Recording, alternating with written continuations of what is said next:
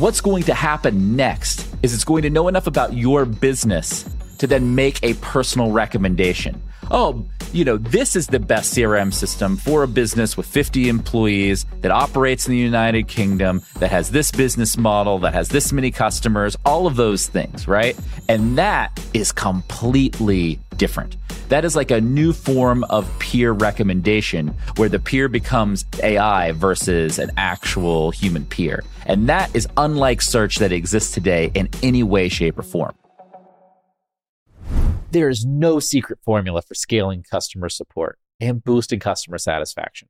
But there is the all new HubSpot Service Hub, bringing service and support together in one platform so you can deliver the best experiences possible and free up a rep's time with AI powered help desk, all so you can keep customers happy. Secrets out. Service Hub is a game changer. Visit HubSpot.com slash service to learn more.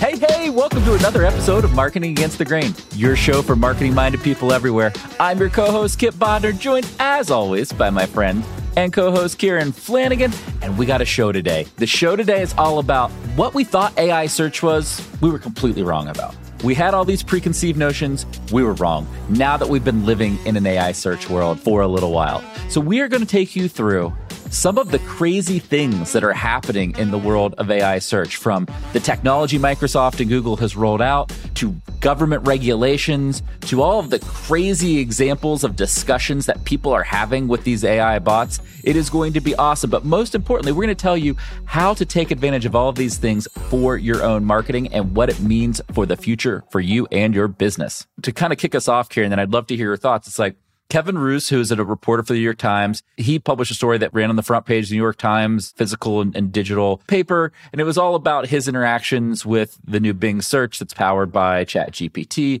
and how basically that he felt like he was interacting with a person who was ostensibly like showing emotion, responding to him, trying to like choose what this AI would answer for Kevin or not. Like it's, it was pretty bananas. And once you start look at that, you're like, man, I don't think search is what we thought it was. I don't think this is just old school search with better AI. It's a completely different thing. What do you think? I think everyone, their comparison for AI was like search engine. Like, yeah. here's a better version of a search engine. And we did some shows like, and what that may mean. But I have always kind of talked about it being an assistant. And I think that we may want to start to separate these things. And we may want to start to say, this is not a replacement for a search engine. This is actually something new. And if you look at some of the results that have come out, they've been pretty fascinating. So we can start with the kind of more funny ones, which is like it feels like months back, but I think it was like literally just a week back, or when Bing AI search first came oh, out. Weeks or months right now, totally. and a lot of this is getting covered in Reddit. And so there was a student who managed to crack the kind of Bing AI code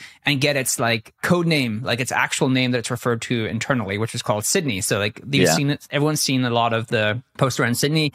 And he did a Twitter thread actually revealing, you know, what he learned, how he did that, right? How he actually managed to get Bing AI to reveal those things. I don't know if you saw this. His name was Marvin.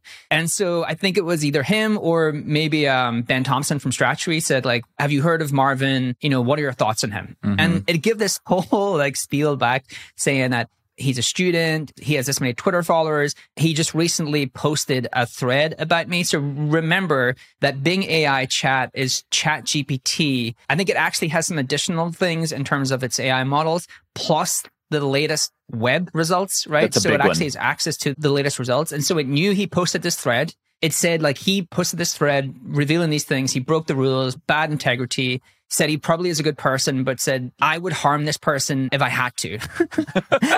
now, just oh, remember, oh, this is a chat Where engine. in society today? This is not like a normal chat search interaction, right? Like this is very much like an interaction with something that feels human. I know it's not. It's just trying to guess the next words that it should say. So there's that article, which is like, ah, oh, like it kind of isn't a chat. Like people are using it in a multitude of different ways. The thing I would say to you there, maybe I'll let you chime in because you made this point before, which is one of the aha moments just in that interaction. It it already has a ton of data about you. Like if you saw that Marvin mm-hmm. interaction, wow, it knew a lot about, it knew the college he went to, and knew like, cause it's just scraping all the data it has about him. But then you add that to the fact that we are going to have verification. As you said, we are in a post verification world.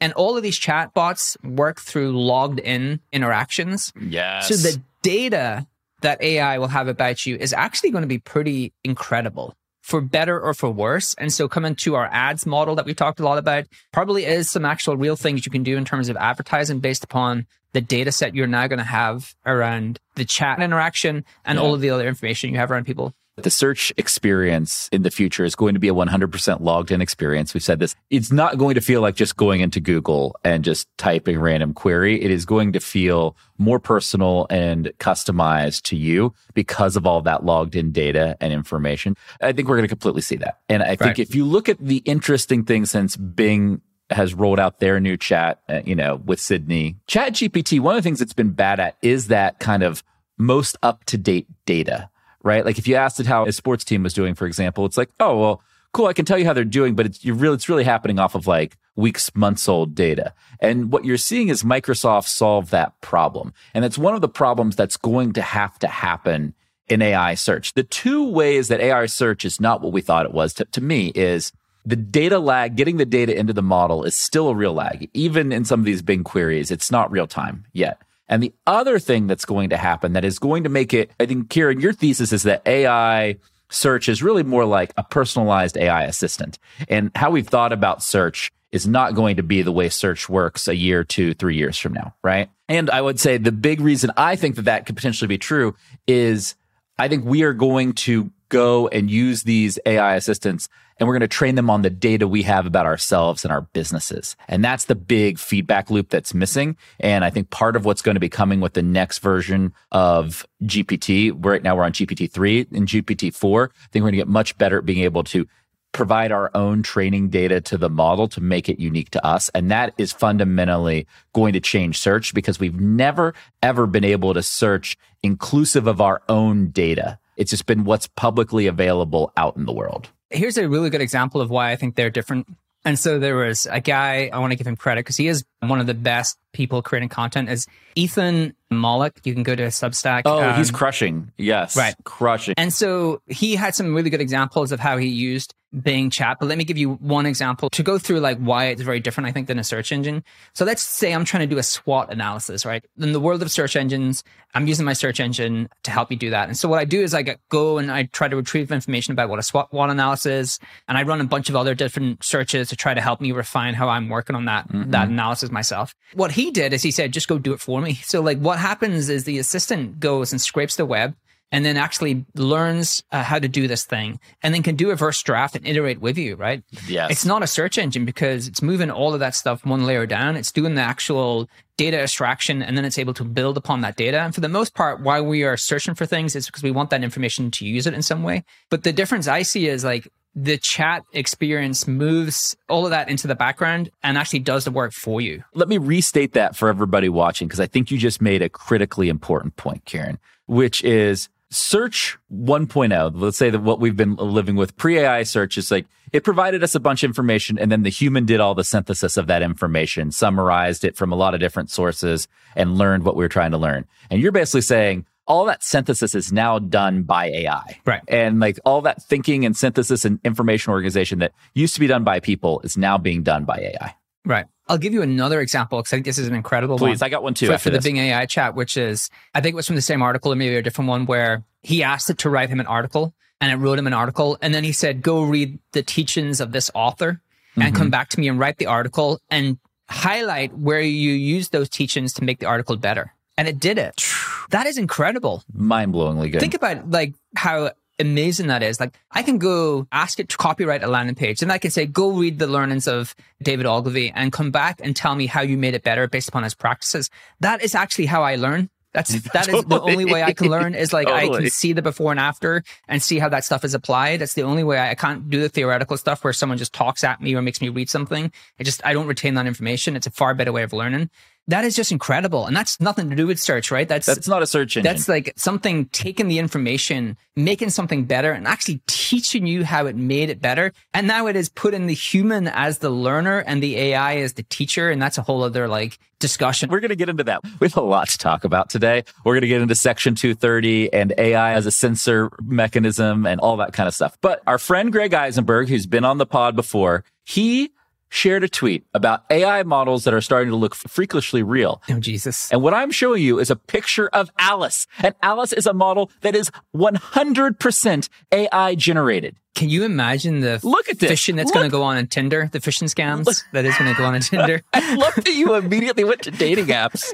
Not, not civilization, not marketing, not business, dating apps. I, I went straight to like, where will humans use this for all of the you wrong went straight things? to how are 25 year old Yeah. bros going to get screwed over? get screwed over. This is incredible. Well, it's it's incredible, and he poses an amazing question that is probably a good kickoff to this. It's like, I wonder what percentage of Instagram's content will be AI generated in three years. All and it's like, yeah, All I mean, it's not all. If not all, it's going to be the majority. I mean, this tweet alone from Greg has over a million views. Crazy. Wow. And and you, you look at this and you're like, I have no idea how a computer did this, right? Like an AI, it makes you think a lot of things. But I think it's a great example. So, Kieran, I got a late night email from HubSpot co founder and our friend Brian Halligan, and he wanted to show me what happens if you ask Chat GPT what the best CRM is or what the best marketing automation is. And what's interesting is like, you know, we, at HubSpot, we sell CRM and marketing automation software. And it's like this really thoughtful summary, right? And it's got a grid of the different products and what's good. And then ultimately it kind of closes out with, you know, ultimately it depends on your business and blah, Yeah. blah, blah. And the point that I think you and I are trying to make for everybody, that result right now, like if you look at best CRM and chat GPT, like that's what it looks like. And it looks like that because it's doing the synthesis of a bunch of different information sources. What's going to happen next is it's going to know enough about your business to then make a personal recommendation. Oh, you know, this is the best CRM system for a business with 50 employees that operates in the United Kingdom, that has this business model, that has this many customers, all of those things, right? And that is completely different. That is like a new form of peer recommendation where the peer becomes AI versus an actual human peer. And that is unlike search that exists today in any way, shape, or form, right? I don't know if it's a good or bad thing. And so the reason I say that is because today, I think it's both. I think it could be a bad thing long term because Me too. today we have some way of understanding why that recommendation was made in Google. Like people go to Google to get Yes. recommendations, and we have some sort of way to understand the signals to get better at to be able to make our software appear in that search. If you listen to any of the interviews from people who are building these models, or even the people from like within that space, it's impossible to know how those models will end up at some sort of answer. Like they they feed in the Yes. information and it will bring back an answer. But if anyone is saying like they understand how it came to that answer, they will not know. That will get worse over time as these things become more sophisticated. So now you have a recommendation engine baked into AI and you don't know how it's favoring some products over others. And that's not a good thing because if people take those things at face value, how does anyone ever break the tyranny of like maybe the couple of people it recommends or the couple of products it recommends versus anyone else? Does it make the playing field pretty uneven? And I, I am nervous about that. I, that's one area that I've tried to like figure out of how it's trying to recommend products. Let's go into that because this brings into the case government regulation and US Section 230 and some really important things to talk about. We'll be right back. But before, let me tell you about another podcast I love. Nudge, hosted by Phil Agnew, is brought to you by the HubSpot Podcast Network, the audio destination for business professionals. Ever noticed how the smallest changes can have the biggest impact? On Nudge, you learn simple evidence backed tips to help you kick bad habits, get a raise, grow a business. Every bite sized 20 minute show comes packed with practical advice. Nudge is fast paced, but is still insightful with real world examples that you can apply. Oh, and it's the UK's fastest growing business podcast. If you want an MBA's worth of insight in one podcast, this is the right show for you. Entrepreneurs will love this show because it's filled with repeatable, proven studies, not hearsay and one off success stories. You're going to love the show because I was interviewed by Phil. You can go check out my episode. And I recently listened to an awesome episode. It's called Six Scientifically Proven Persuasion Techniques. It's a must listen for anyone in marketing. Listen to Nudge wherever you get your podcasts. To frame this up, like let's say the most simple example, like Google and Microsoft are going to be some of the pioneers in these AI assistants, AI search, whatever it's going to be in the future, right? Those companies sell a lot of products outside their search business. Like imagine if you looked at like what's the best cloud web hosting service on Bing and Microsoft has Azure. So how would it recommend Azure versus Amazon Web Services or other competitors, right? Like that is a very interesting moral quandary, especially when that isn't transparent. So that dovetails into Section 230, which is there's a big lawsuit right now happening. It's Google v. Gonzalez, and Gonzalez is the plaintiff. They are suing Google for allegedly being liable for passing along the information that led to the terrorism attacks in Paris several years ago. And what is happening here is historically, Section 230 has allowed companies like Google to not be liable for user generated information. So it was originally created back in the day. So if you're like a web hosting company, you're hosting somebody's website and that website had harmful information on it. The web hosting company wasn't liable. The owner of the website was liable, right? And what is getting argued in Google versus Gonzalez is essentially that a recommendation algorithm is an editorial decision, not just like passing through of some content that somebody created. It's actually distributing and recommending content. And subsequently that company, whether it be Google, whoever, should be liable for passing that along. And so it comes into question like, how do we think about algorithms and algorithmic transparency? And there's a really good conversation over on the All In Pod where they came to the suggested solution of algorithms should be public and you should be able to bring your own algorithm. And then that puts it all on the user level versus the platform level. But wow, this is a mind bending part of this whole problem, which is how do you regulate this? What are these companies liable for? Is the second part of it. And then the third part of it is like, how transparent should it be? Right? Like we've seen a lot in these articles from Kevin Roose, Ben Thompson, all across the kind of AI commentary that there's this trust and safety layer above the AI model that's basically filtering stuff, like won't provide controversial answers. You know, if you're asking a question about Hitler or what, you know, very terrible controversial figures, it'll just refuse to answer the question, right? And people can hack around it and get around it. But there's this layer that basically people are hacking. And this is actually a place where I'd argue we need real government regulation and oversight to figure this all out. But in reflecting on this all, it's like, this is the wild, wild west. We do not know what is happening here. And the precedent that's going to be set in Google versus Gonzalez is going to be very important, not just for YouTube and Google, but for the future of AI and how we have transparency in these models going forward.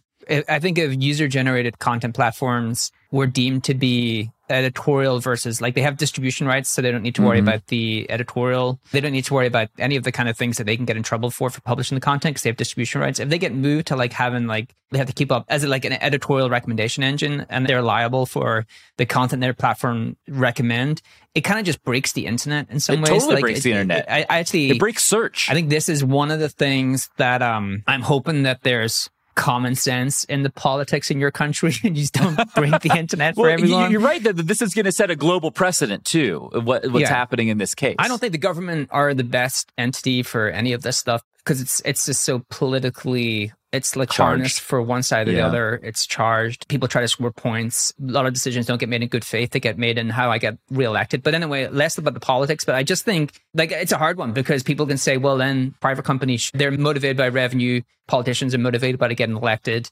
and playing to their base. The thing I would say is because I listened to the same conversation with the All In podcast and I do like, it's cool to say, just be really transparent about the algorithm and you can like pick and choose the kind of algorithm you want. Users don't want that though. Well, I think they're oversimplifying how complicated yeah. these algorithms are. Like if you talk to anyone who's worked on the Google search engine algorithm at any given point in time, they'll tell you they don't really understand how it works anymore because it's just like so huge and so complex. Mm-hmm. And so maybe you can say, well, these are the signals we use and you can turn off signals. And so a, a, good one is that there was one good recommendation in that. And I did agree with that, which is there's a slider, right? And you can yes. say, well, I want like moderate content. I want extreme content. I want whatever kind of content. And then you are liable yourself for picking that kind of content. And I do agree there should be something like that. But like publishing algorithms and like just saying that you will kind of, well, we'll make different versions of the algorithm for different people. I suspect that that is very, very, very, very oh, hard to do. It, I think it's, it's probably near impossible to do. Right. But Kieran, what I think all of this underlines and underscores for everybody watching is we are in the midst of the next step function of change of the internet. Like you and I keep saying this, but this is the thing to hammer home into your brain. We do not know what's going to happen. As we get to certainty on some of this stuff, as we get regulation, as we get court rulings, as we get more maturity in these AI products, everything we've talked about today, the most successful people and companies are going to be the ones that take action directly following certainty that say, Hey, the internet has fundamentally changed. We're clear on the ways it has changed. We're going to stop doing things the way we have been doing it and do things in a new way that meets these changes. For example, Kieran, one of the things I would expect is we've got Google's big event, Google I.O. is coming up end of May, early June, somewhere in there. And Google will likely announce its next big evolution of the search engine results page, how it's incorporating AI. And there will likely be a ton of actionable details in there for marketers and businesses to take advantage of. And we'll obviously do a live pod and everything, but you have to be looking forward in that way. What are the key milestones? And then am I prepared to take action from these milestones as the core platforms are rolling out and making changes? And you see a stark difference. I'll end with just uh, some pointers that I think may be good insights for marketers to think about. But one of the things that's like very evident is there's the Microsoft throw caution to the wind approach, and there's the Google like, yeah, oh, this is good. Go through this. Going much faster. Actually, now they are going much faster, but like still much slower than Microsoft. And the Microsoft Bing AI has been out for maybe a week and it has had a ton of press. And some of it you could say there's a lot of articles where this is weird, this is terrible. I don't think any of that press is bad press. I don't I think either. it's all great press. Genius for Microsoft. Because everyone is over on it trying to like play with it, figure it out. I'm waiting to get access. Please like give a lonely marketer in Ireland access to something first for once. Help, help us. Please. Help us, Microsoft. Help uh, us. And I do think Bing AI is showing a lot of great use cases that people can use it for. So I think Google really need to hurry up. I think they're oversensitive to negative commentary around how this may work. Like even the product launch didn't go very well. I don't think any mm-hmm. of that mm-hmm. matters. I think speed matters, but I think speed is really bad and may end up causing us to become extinct in three to 15 years. So there's that. My kind of takeaway is actually just for marketers, like early signals for marketers. This is an incredibly powerful tool, right? Let me give you a really good example. Please. My brother is launching another company. He's continually like trying to launch companies, find something that he wants to grow and scale. And he was doing all of his product research through ChatGPT, and he was like feeding it different parts of G2 crowd and feeding it different articles on like competitors and summarizing their weak points and their strengths. Now, if you actually go to Bing AI chat, you have access to the latest articles because I couldn't feed in like the latest articles. Mm. You can only feed in 2001 and earlier. You can just go do a ton of product research. You can go iterate on content. So there's no manual for how to use this. You have to just learn and iterate. And any marketer who is not learning how to use AI tools is going to be at a huge disadvantage. That's number one. Number two, the big unknown is the integration to search. The data I would love to see in a couple of months is how many people, when they came to the Bing homepage, searched versus did a chat and how many of those people who chatted ended up doing a search? And what did that look like the before and after? So how much is chat cannibalizing search versus how much is it adding net new users who never used search in the first place? I think that is going to be an incredibly valuable stat. And then the third one is we went back and forth in this. I do think there will be an ads model actually after seeing the yeah. bing chat interface I think there will be an ad model in that chat interface. I think it will suck and I think no one will use it. It just does not, it's not going to work well unless it's like one of the prompts you see when you're chatting and there's, yeah. there's suggested prompts. So maybe the suggested prompt, there's some sponsored suggested prompts. I could yeah. see it doing that. But boy, I think there's a lot to work out. Okay. So there's a couple things I want to follow up on that with because this is just freaking bananas, all of it. One of the things that's important to understand is the costs behind some of this and why this is going to take some time.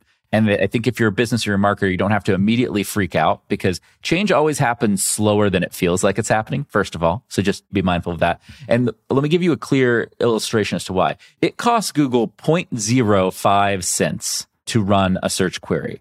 So that's like five one hundredths of a penny to run a search query. It costs Microsoft to run a new Bing chat query 30 cents, right? So you go from 0.05, five hundredths of a penny to 30 cents. That is a massive difference in cost. And that difference in cost has caused Microsoft to take their operating expense from a billion dollars to $10 billion just to basically run this new level of Bing. And so that, first of all, is a crazy amount of money, right? And it's also explaining why it's slow to roll out. And it just means that the economics are unfeasible at scale for most companies. If you're not Amazon, Microsoft, Google, Apple, like one of the big technology companies. And that's going to mean that unfortunately, for better or worse, they're going to control the pace of rollout. And I think what's happening is Microsoft has incentives to be fast and aggressive. And so they're, they're being that. Google has incentives to be very cautious and protect their ad business. And so they're doing that. All makes total sense to me. But the net net of this is if you were a marketer, understand things are going to change, but it's going to change slightly slower than you think because of these underlying costs. The other thing we know is we know that search isn't going to be what it has been historically. I think, Kieran, we can say through the last six months that prompt writing, prompt engineering is going to be a skill of the future. And that if you are trying to future proof yourself as a marketer, you're going to get really good at understanding how to prompt an AI chat, AI engine model, because it's not just going to be about querying the same keywords that you did in traditional search. It's going to be writing much more complex prompts that are layered in many ways. And that's where like I think the sponsored prompts are going to come in, right, Kieran? Like I could see a world where, you know, we're CMOs, we're sponsoring prompts that we know are going to lead to the best result for our business, right? Right. And so it's like, oh, we want people to use this specific prompt because we are recommended in a really great way in that prompt and not so good in this other prompt that people can also do to find similar information. Yeah. Which, like, Yeah. let me repeat that. That is a mind, mind bend. Right now, we are purchasing real estate when people search about our products and services. And instead, we're going to purchase the right to recommend what they should search for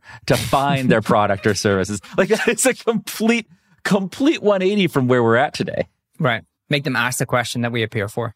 Exactly, which is just completely antithetical to how search works today. And another proof point to how we think about AI search, it needs to be very different than the world of traditional search. I think it cannibalizes a lot of the the need for the traditional blue links. Oh, yeah. Long term, not in the short term, but in Clicking long through blue links is going to go away, but that is a years away situation Right. versus a today problem. So we could keep going for hours on this topic. And, and what we're going to do is every couple of weeks, we're going to come in with an episode to kind of check in with all of the evolutions of this. This is what we want to do. This was a follow up to our AI search wars episode that has done incredibly well, most popular episode in show history. So check that out if you haven't. But I want to summarize the takeaways real quick for everybody. AI search is not regular search.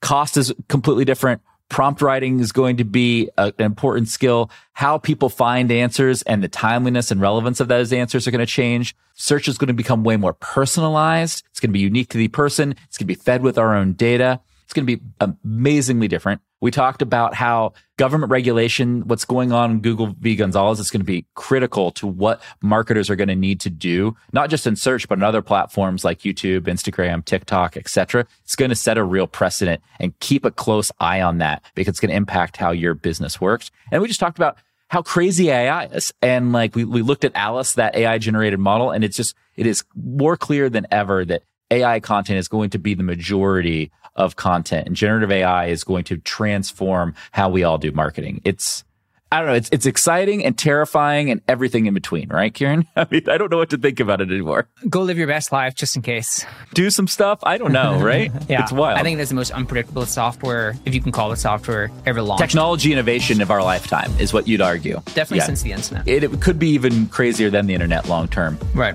Could be because the internet is not going to uh, fight back. All right. We'll be back with lots of content. We've got some great guests coming up. We'll see you everybody real soon on Marketing Against the Grain.